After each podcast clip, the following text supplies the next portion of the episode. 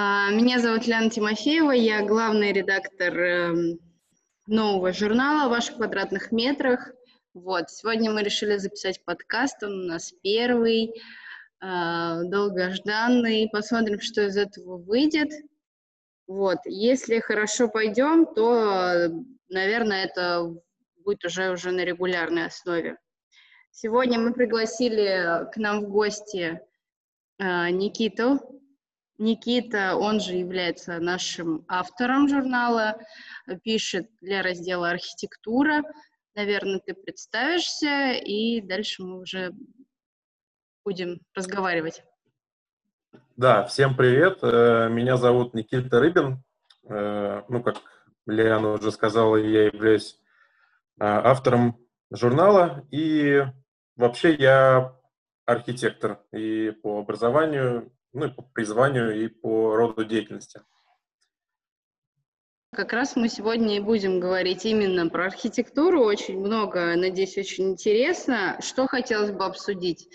Это как раз особенности развития архитектуры. И Никита уже писал несколько статей, касающихся того, как а, менялись архитектурно-планировочные решения со временем. Хотелось бы немножко эту тему а, поднять, а, понять, что повлияло на то, чтобы в России именно так, как э, сегодня э, развивается архитектура, как к избушек, от избушек мы пришли к э, жилым комплексам нынешнего времени, какие факторы влияния могли на это повлиять, то есть там рельеф местности, погода, так все-таки Россия большая территория, там Санкт-Петербург, это постоянно там борьба с наводнениями, Эм, ну, война и так далее. Много чего было в истории. Хотелось бы э, немножко исторической справки, и потом мы, наверное, пойдем вот к настоящему и поговорим о будущем.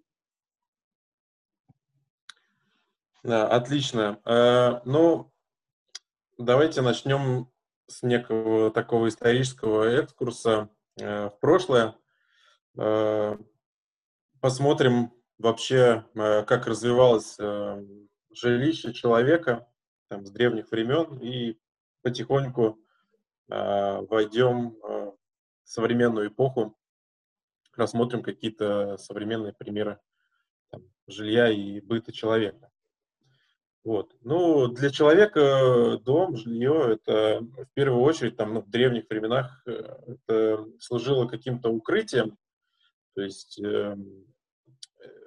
эм, первостепенный фактор, э, который играл роль э, в создании жилища, это, конечно, безопасность. То есть э, дом должен был быть крепким, защищать от непогоды, от каких-то осадков, ну и, конечно, защищать от каких-то нападений врагов. То есть дома там строились каменные, жили племенами, выстраивали вокруг э, домов какие-то дополнительные э, оборонительные сооружения.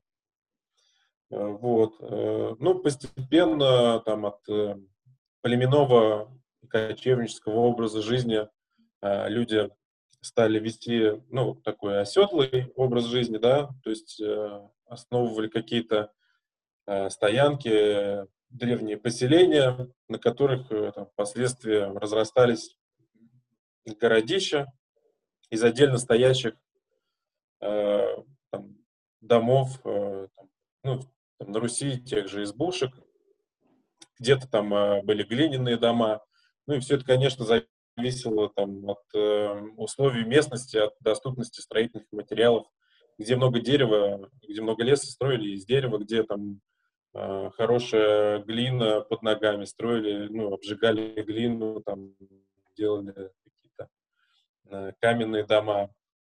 Вот. Э, потом человечество ну, начало больше осваивать, как бы, осваивать большие территории, перемещаться там, на дальние расстояния. И э, там, уже в средних веках там, э, по пути освоения новых территорий э, там, они строили города и там, уже большие дома для того, чтобы можно было в них разместить каких-то ну вот, проходящих, да, мимо, грубо говоря, исследователей или торговцев каких-то, чтобы их можно было разместить на ночлежку, предоставить кров, а, предоставить место стоянки там, для лошадей и экипажей, грузовых каких-то телег. Вот. Ну и впоследствии города там разрастались все больше и больше, э, там земли становилось меньше, ну там из-за рельефа там в том числе, то есть могли упираться в какие-то предгорья, где строительство было затруднено, или там границы соседних каких-то государств, ну или просто по экономическим каким-то соображениям, там расселения создавались вдоль рек э, там, или других каких-то градообразующих таких э, вещей, да, там наличие э, там, лесов каких-то или там, дичи, за которой можно было охотиться и так далее. И дома вырастали в своем объеме там, до нескольких этажей.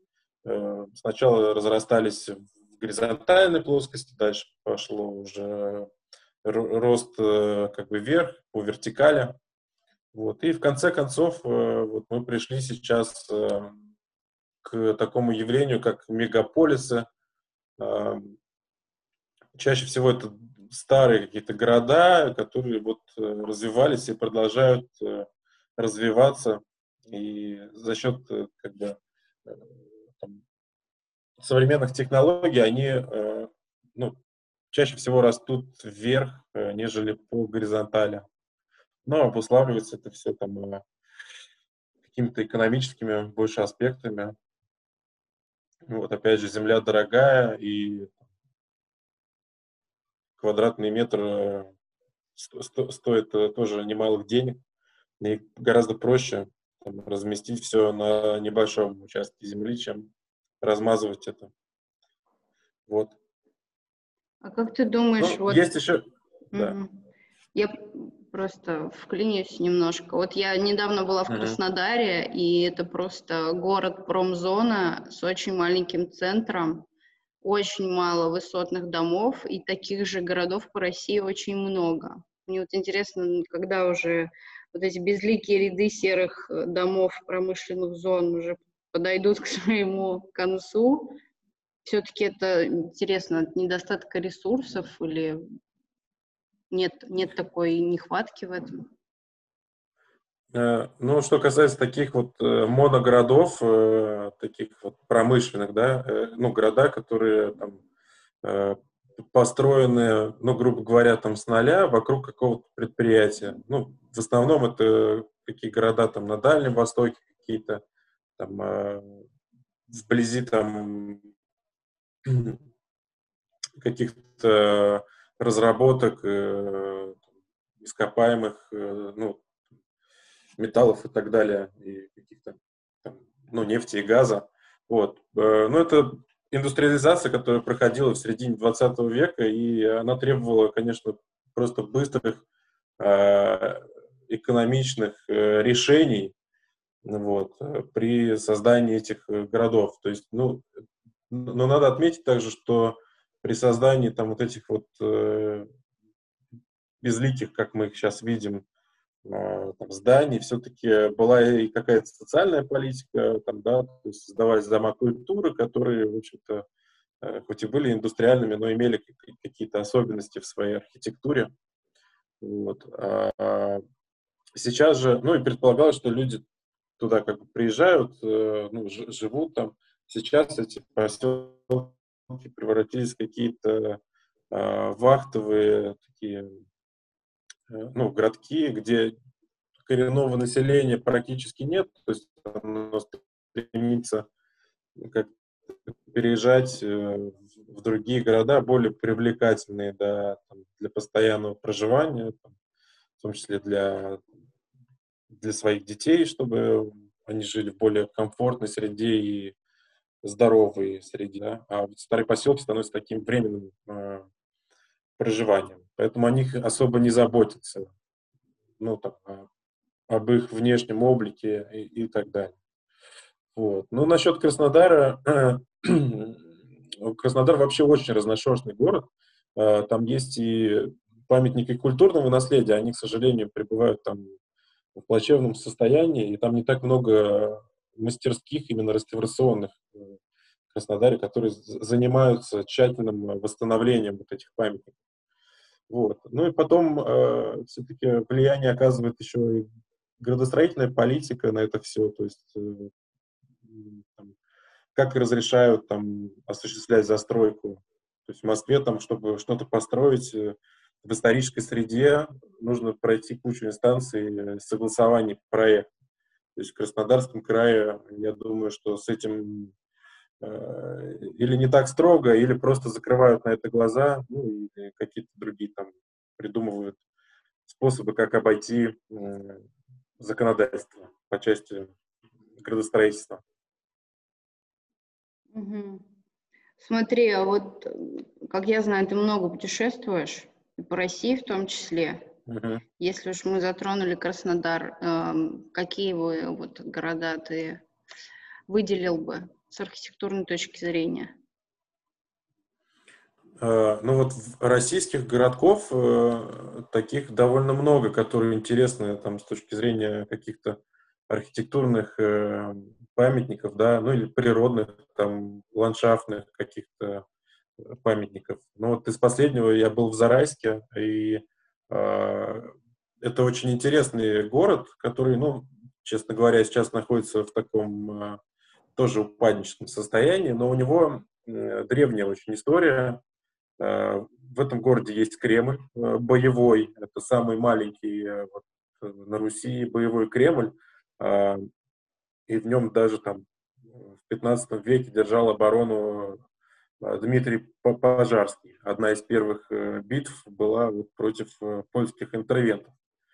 Вот. А, в дальнейшем, там уже когда был построен э, а, какие-то дипломатические, вот они проходили там тоже через город Зарайск, да, Зарайск был процветающим городом, там было много таверн, шла торговля, были торговые ряды, вот, все это вот благодаря тому, что там, конницы проходили через этот город. Вот, там были деньги и так далее, там ночлежки какие-то. А потом были построены железные дороги, и все, все грузопотоки, все вот эти какие-то вещи прошли мимо города, и с тех пор началось э, его запустение такое. Но сейчас надо сказать, что ну, где-то начиная там с 17 года а, Э, государственная политика вот все-таки начинает, начинает меняться да, в сторону э, улучшения какой-то там среды вот в таких городах вроде Зарайска. Там сейчас реализован проект э, молодого бюро «Базис» по как бы ну, реставрации, во-первых, старинных зданий, да, и она там сочетается а, с современными какими-то решениями в плане благоустройства улицы, а, разбивки замечательного сквера рядом с старинной там, кирпичной водонапорной башней. Вот. И таких примеров э, ну, становится все больше, и это радует. Угу. Поняла. Давай тогда рассмотрим вот э, очень интересный мне момент всегда. Вот э, как архитектору, мне кажется, наверное, это главная, самая сложная задача, но опять же я так э, говорю своим непрофессиональным взглядом. Вот как сочетать несочетаемое, исторический контекст держать, но при этом дать городу новое дыхание, новые возможности, новый облик. И нужно ли это самое главное? То есть либо исходить из индивидуальности конкретного места, в котором ты там хочешь построить, или все-таки показать свое я, свое видение и принести что-то новое. Что вот ты думаешь, потому что уже есть, что строится, и возможно ли это сочетание вообще? Ну, это интересный вопрос. Э, ну, я считаю, что, э, конечно, нужно э, там, какие-то решения принимать, исходя из контекста местности. То есть можно сыграть на контрасте с исторической застройки, а можно попробовать э, поиграть в псевдоисторизм, и последнее, скорее всего, выйдет не очень. То есть э, такая школа, вот именно архитектурная, э, ну вот классическая, э, осталось очень мало мастеров, архитекторов, которые могут сделать это э, хорошо, да, с применением современных материалов э, и при этом, ну, как бы очень аккуратно встроить э, в контекст э, города. Вот. Я могу в пример привести там архитектора Евгения Герасимова, который э, строит много жилых домов, э, ну и коммерческой недвижимости в Санкт-Петербурге. То есть э, он очень аккуратно встраивает э, в уже сложившуюся линию фасадов, да, улицы свой какой-то вот э, объект. То есть подчеркивает связь э, с прошлым именно архитектурными приемами. Там линия окон у него совпадает, да, там со старинным зданием. Э, не превышает высотность, э, то есть скайлайн остается э, тем же. Ну и в деталях, конечно, классический ордер, какие-то раскреповки фасада и, так далее. Но есть и примеры, э, когда там можно сыграть на контрасте. Вот, например, там тот же Лахта-центр в Петербурге, да, ну, э, можно долго спорить о том, э, хорошо это или плохо, но с точки зрения развития города это, конечно, хорошо. Список всемирного наследия ЮНЕСКо, ну вот э, испортили, ну, грубо говоря, вид э, небоскреба Москва-Сити и Скуратовский небоскреб на Мосфильмовской улице. Хотя сами по себе э, они, может быть, и ничего, там, отдельно взятые какие-то, да, но вот э, в контексте каком-то таком историческом выглядит немного странно. Как, кстати, тебе... То есть, ну, и, имеет место быть и тот, и другой, да. И тот, и другой э, вариант, да, вот как, э, какое здание там, в, исторической застройке должно появиться. Я хотел или спросить... В современном каком-то mm-hmm. стиле или... Угу. Так как да, ты да. живешь в Москве, хотела бы узнать, как ты относишься к Москва-Сити? Потому что вроде бы, как я слышала, что когда вот вообще этот проект только был в головах людей, это было что-то космическое, а вот Илон Маск, то, что сейчас делает. Э, как тебе вот этот вот вызов э, но сейчас как-то, наверное, уже сложно представить Москву без Москва-Сити, потому что издалека ты всегда видишь, и это уже как маятник, на который ты ориентируешься.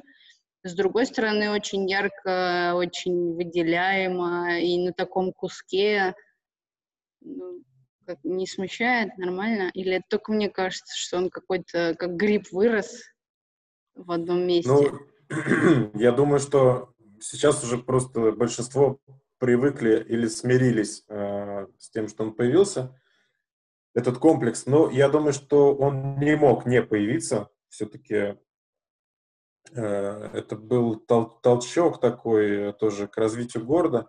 Но э, первоначальные планы по его созданию, они были совершенно иными. Там были другие формы зданий. И там был проект э, известного архитектора Нормана Фостера, вот, который, к сожалению, не состоялся. Если бы он состоялся, то это было бы все по-другому. Вот. С точки зрения э, моего обывательского опыта, вот, я недавно побывал там детской прогулочной коляской, и это совершенно э, неудобное место. То есть там нужно постоянно преодолевать какие-то препятствия, бордюры. То есть э, на уровне земли это античеловечно ну и все ветра, э, то есть, ну, издалека как что-то такое еще может быть, но как бы как, как частенько у нас бывает, э, в ходе реализации там пострадало благоустройство и вот много там непродуманных каких-то вещей. Ну и подъездные пути автомобилей, опять же. Ну и там просто там сложно сориентироваться.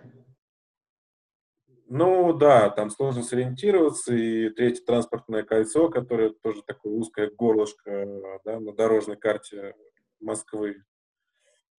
Но сейчас там вот строятся, ну, продолжают строиться еще там небоскребы, а, тоже по проекту Сергея Скуратова, там два, по-моему, строятся. Много их э, планируется. И вот на самом деле, да, Москва-Сити стал толчком таким, э, ну и прецедентом скорее даже, да, что вот в Москве теперь можно э, строить э, такие высотные здания. Сейчас на Краснопресненской появляется э, там высотное жилье, и на станции Дмитровская планируется там три небоскреба.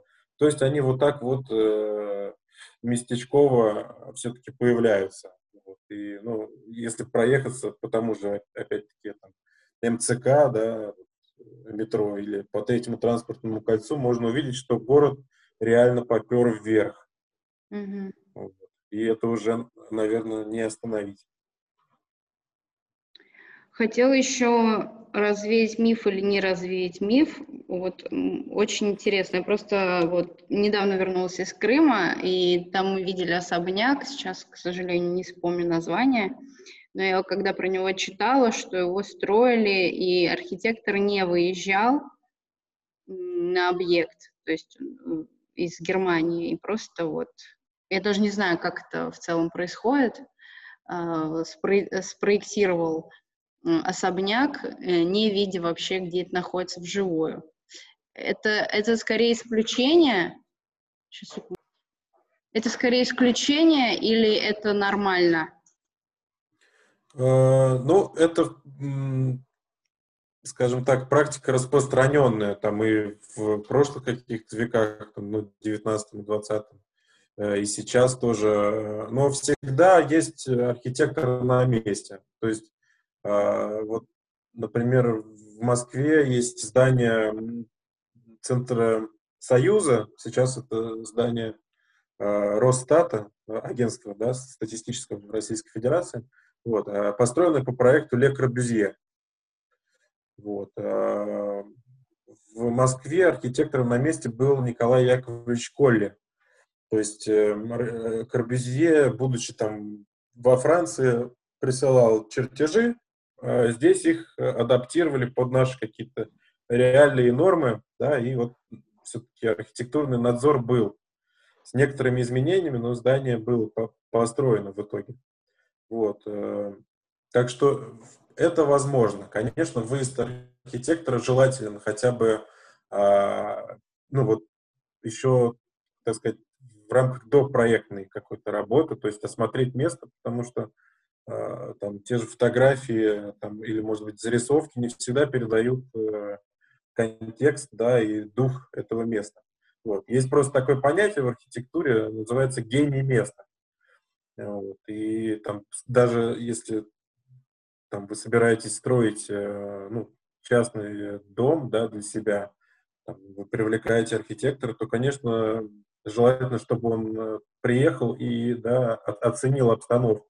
То есть не только там окружающую застройку, но и там э, какую-то растительность, там, деревья, то, как ходит солнце и так далее. И уже там, исходя из вот комплекса вот этих э, вещей, да, влияющих, э, принял какие-то решения по созданию архитектурного проекта.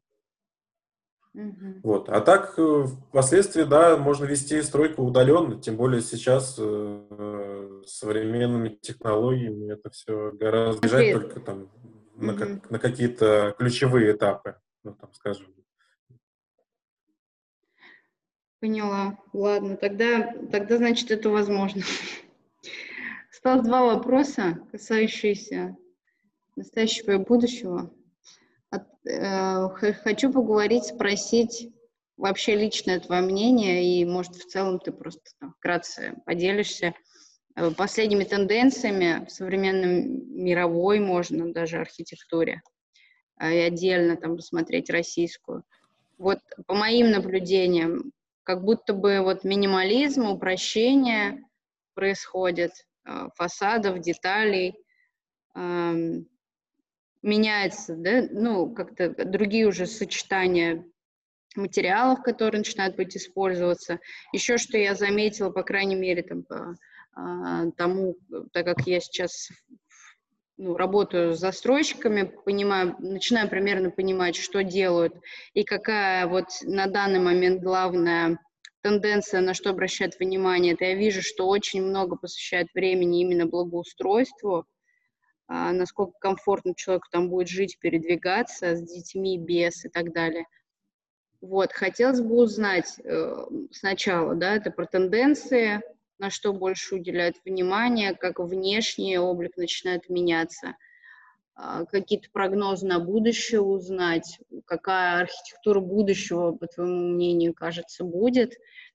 А, вот. Ну и, и, и тоже интересно, почему так? Вроде бы ресурсов и возможностей явно не меньше, но у нас как-то скромнее все начинает строиться. Может, ошибаюсь. Э, ну, давай так, я начну с такого философского сначала изречения. Э, архитектура — это три, три единства э, таких вещей. И звучит это следующим образом. Польза, прочность и красота. Вот. И, ну, их можно менять местами, но я бы все-таки, наверное, вот в том порядке, в каком они идут, так бы их и оставил. То есть в первую очередь польза. Э, там, какая-либо постройка должна быть полезной. То есть она должна там э, дать какой-то толчок экономический, да, или э, построив жилой дом, мы там расселим старый уже завалившийся дом. Ну и так далее, да. Второй пункт — это прочность. Ну и так же. Да, значит, второй пункт безопасность, да, э, прочность. То есть это э, все-таки тоже важно. Э, человек, там, находясь в здании, э, не должен беспокоиться о том, что на него там что-то упадет или провалится пол. А, ну и третий пункт — это красота. Э, вот понятие красоты, оно, конечно, у всех разное, но для архитекторов оно э, определено достаточно четко. То есть это красота заключается именно в пропорциях здания, да, отношения Э, ширины к высоте, размера оконного проема там, к общему размеру фасада и так далее. Там. Но если говорить про там, классическую архитектуру, то это красота пропорций, да, вот, вот этих классических элементов, там, сандриков, каких-то карнизов, капителей, колоночек, пилястр и так далее. Вот. А, ну, то, что мы идем по пути какого-то упрощения – в общем-то, красота, она в простоте и есть. А, главное здесь просто не... Все. Архитекторов э, понятие красоты э, довольно определенная вещь, да, то есть э, красота заключается в пропорции здания, там, отношение высоты к ширине, отношение там каких-то оконных проемов, каких-то деталей друг к другу, да, и по отношению к, э, ну, общим габаритам здания. Вот. А насчет того, что мы идем по пути упрощения, ну, может быть, оно и так, э, ну, по крайней мере, простота может быть внешней, да, то есть мы там можем сэкономить на каких-то отделочных материалах, там, э, лишив фасад излишней деталировки, но при этом э, создать сложную э, внутреннюю какую-то структуру и там инженерные какие-то решения применить, которые там отвечают современным стандартам зеленого строительства, какой-то экологичности, да. То есть, проектируя здание, вот, архитектор должен думать обо всех циклах жизни, да, чтобы это минимально влияло на окружающую среду, там, на природу какую-то, э, на человека. Вот. То есть э, здание живет, да, человек в нем живет, как-то эксплуатируется. Э, там, материалы должны быть ну, какими-то не, не фонящими, да, но есть вот материалы, которые там излучают какие-то формальдегиды и так далее. То есть mm-hmm. этого, конечно, нельзя применять. Э, ну, в настоящее время, хотя там в советские времена э, все-таки не обходилось без этого, потому что они были ну, довольно недорогими в производстве. Вот. И, но в будущем, конечно, нужно стремиться соблюдению всех современных стандартов зеленого строительства. Конечно, там европейские страны, они сейчас как бы в авангарде вот такого, да, нового веяния. То есть они стремятся к тому, чтобы э, здание не только там, минимально влияло на окружающую среду, но и чтобы оно само еще там, работало.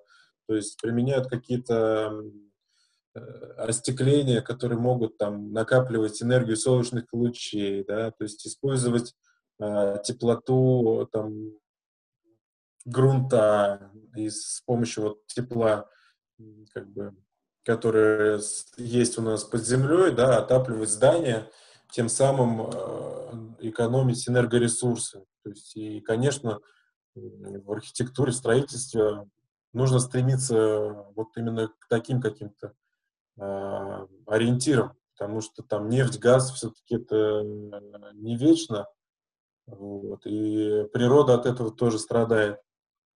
Поэтому я вижу ну, вот будущее за как раз зеленым таким строительством, строительством пассивных домов или энергоэффективных домов.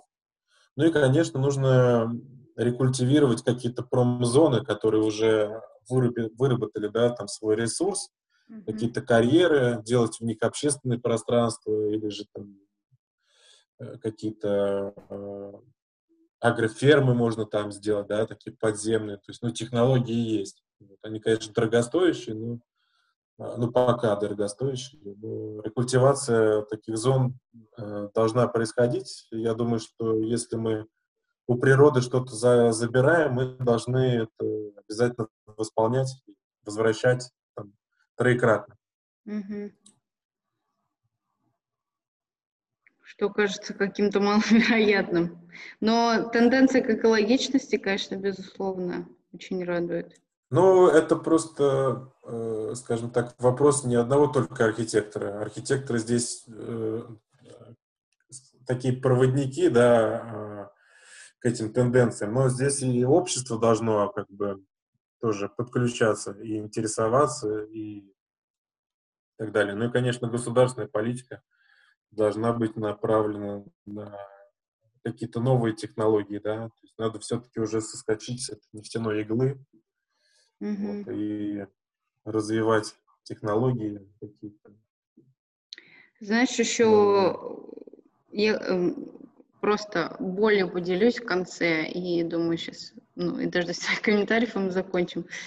Вот э, все-таки, когда мы уйдем от э, вот этого стремления к, мили, к милитаризации в России, вот у меня рядом с домом сейчас поставили очередной очередную огромную глыбу темно-зеленую, э, типа а-ля Анидотанк с, с павшими солдатами.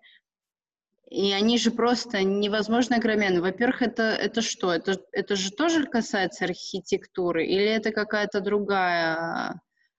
Ну, это какие-то другие люди делают? И, ну, согласись, что это выглядит ужасно. И уже... И вообще, в целом, я бы отказалась от них. Ну, или хотя бы делать их немного эстетичными.